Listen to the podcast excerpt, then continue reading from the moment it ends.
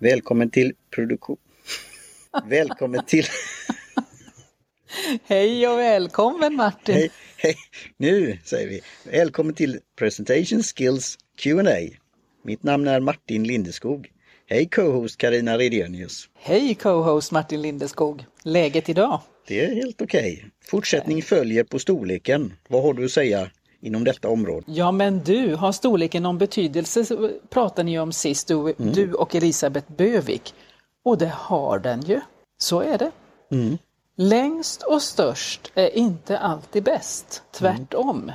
Och nu pratar jag naturligtvis om presentation och presentationsteknik. För det gäller ju faktiskt inom det området att, precis som i alla andra områden skulle jag säga, att vilja vara vässad. Och då brukar jag prata med mina klienter om det här att det är bättre med lite mindre information så att åhörarna får möjlighet att ställa frågor än att mata på med information som man då tror att de är intresserade utav. Jag har ju skrivit böcker i det här, på det här området och jag skriver ju också lite artiklar och jag gör lite inlägg. Och då brukar jag alltid tipsa om tre saker som man kan tänka på i det här läget för att vara så stringent som möjligt. Och då ha en bra, väl avvägd längd på sin presentation. Och Den första frågan man ska ställa sig i det här sammanhanget är ju vilka finns i rummet när jag ska presentera? Vilka är mina åhörare? Hur ser gruppen ut? Och som nummer två, ställa sig frågan vilken information behöver de ha? Och sen den sista och tredje och nästan viktigaste frågan. Vilken information behöver de inte ha? För det är den som skiljer agnarna från vetet. Och det är den som gör att man kan vässa sin presentation med i både text och bild. Och också då som jag sa tidigare, lämna fältet fritt för åhörarna själva att ställa frågor. Så eh, storleken har betydelse, så säger jag. Mm. Det låter som less is more då. Men mm. vi som är passionerade när det gäller vårt område då, i ditt fall då presentationsteknik, information och kommunikation. I mitt mm. fall lite av det också då, inom nya medier.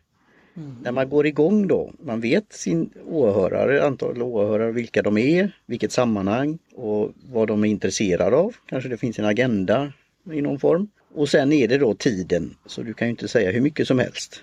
Och jag går ofta igenom det med att man har antagligen slides eller ja, något sånt där då. Men kan man ha någon, det här någon cliffhanger eller fortsättning följer precis som vi fortsätter den här serien som avsnitt som går lite i varandra kan man säga.